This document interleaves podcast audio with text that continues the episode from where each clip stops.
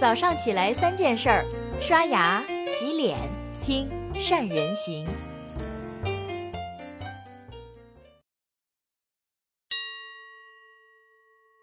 大家好，我是于红月。今天呢，和大家分享一篇梁峰老师关于转移降价的一篇文章，由我为大家转述。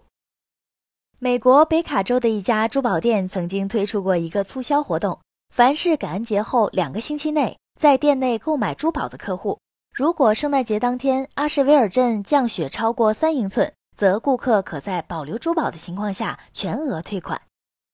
消息传开后，许多人慕名而来。悲催的是，以往圣诞节当天极少下雪的阿什维尔镇，竟然下了六英寸的厚雪。珠宝店当天就退了四十多万美金。但尽管如此，珠宝店依然赚得盆满钵满，因为珠宝店早就购买了天气保险，客户的赔偿全部由保险公司承担。如此看来，这家珠宝店年末促销时虽然没有直接降价，但它变相的给每个顾客赠送了一份天气保险，相当于把原本要打的折扣转化成了其他增值产品上。跟直接降价不同，这种转移降价的策略。有助于商家维持产品的价格和利润体系。常见的买设备送配件、送小礼品都属于转化降价，但为什么现在这些招数都很难打动消费者了呢？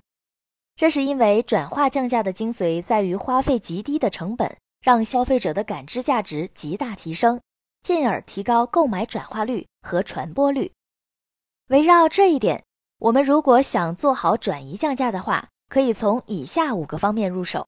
第一，保险转移。刚提到的珠宝店就采用了这个方法。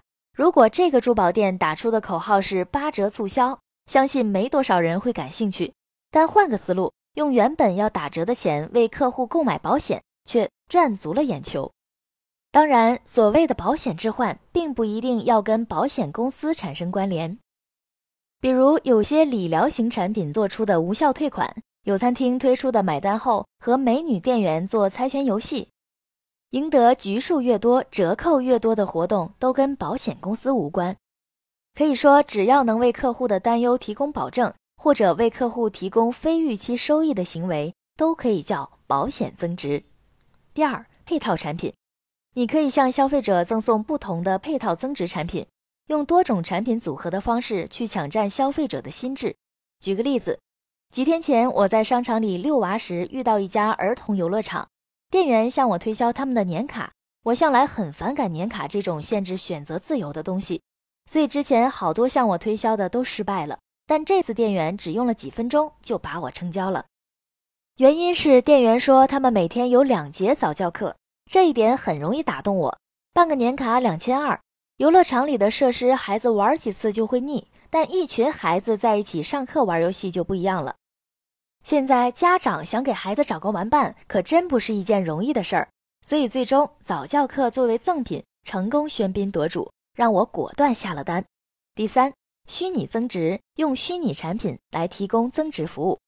比如我之前要在淘宝上买一套网站模板，挑来挑去总担心拍下的模板不合适，但有家店的口号是买一套送千套，一下子就打动了我。对我而言，这明显降低了选择风险。而对商家来说，资料都是已经收集好的，一套和千套就是一个网盘地址的区别而已。多送的模板不增加任何成本，却能显著增加成交率，何乐而不为呢？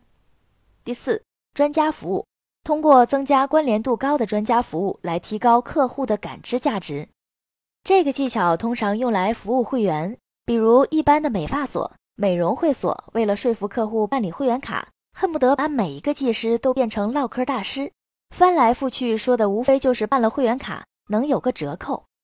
但有些高档会所另辟蹊径，邀请形象顾问定期为会员提供色彩、形象、衣着方面的沙龙，很多消费者就冲着这个增值服务成为了会员。第五，各显神通的招式，这一招没什么定式，除了以上套路，你还可以根据自己的资源选择适合消费者的赠品。比如，你有朋友正要处理一批物美价廉的库存，或者有渠道获得低价甚至免费的演唱会门票，都可以拿来当成促销和聚拢人气的道具。当然，寻求异业合作也是不错的方法。台北远东饭店和法国娇兰曾联手推出小黑裙圣诞派对下午茶，用户喝下午茶五百八十元加百分之十的服务费，就送市价九百六十八元的娇兰保养组，而娇兰则同时推出买化妆品送高级下午茶活动。最后两家都取得了不错的宣传效果，而代价只是互换优惠券而已。总而言之，从刚刚给大家分享的五种转移价格的方法来看，你会发现，只要你的赠品能够明显给消费者带来价值提升，那么在同等条件下，消费者一定会优先成为你的客户，并帮你传播。所以各位，别老想着打折满减，不要忘了，除了你的价格，消费者更关心自己感知到的价值。好了，以上呢就是今天和大家分享的所有的内容了。如果你对转移价格的方法、策略还有更多不同的尝试和见解，欢迎留言和大家一起来交流分享一下。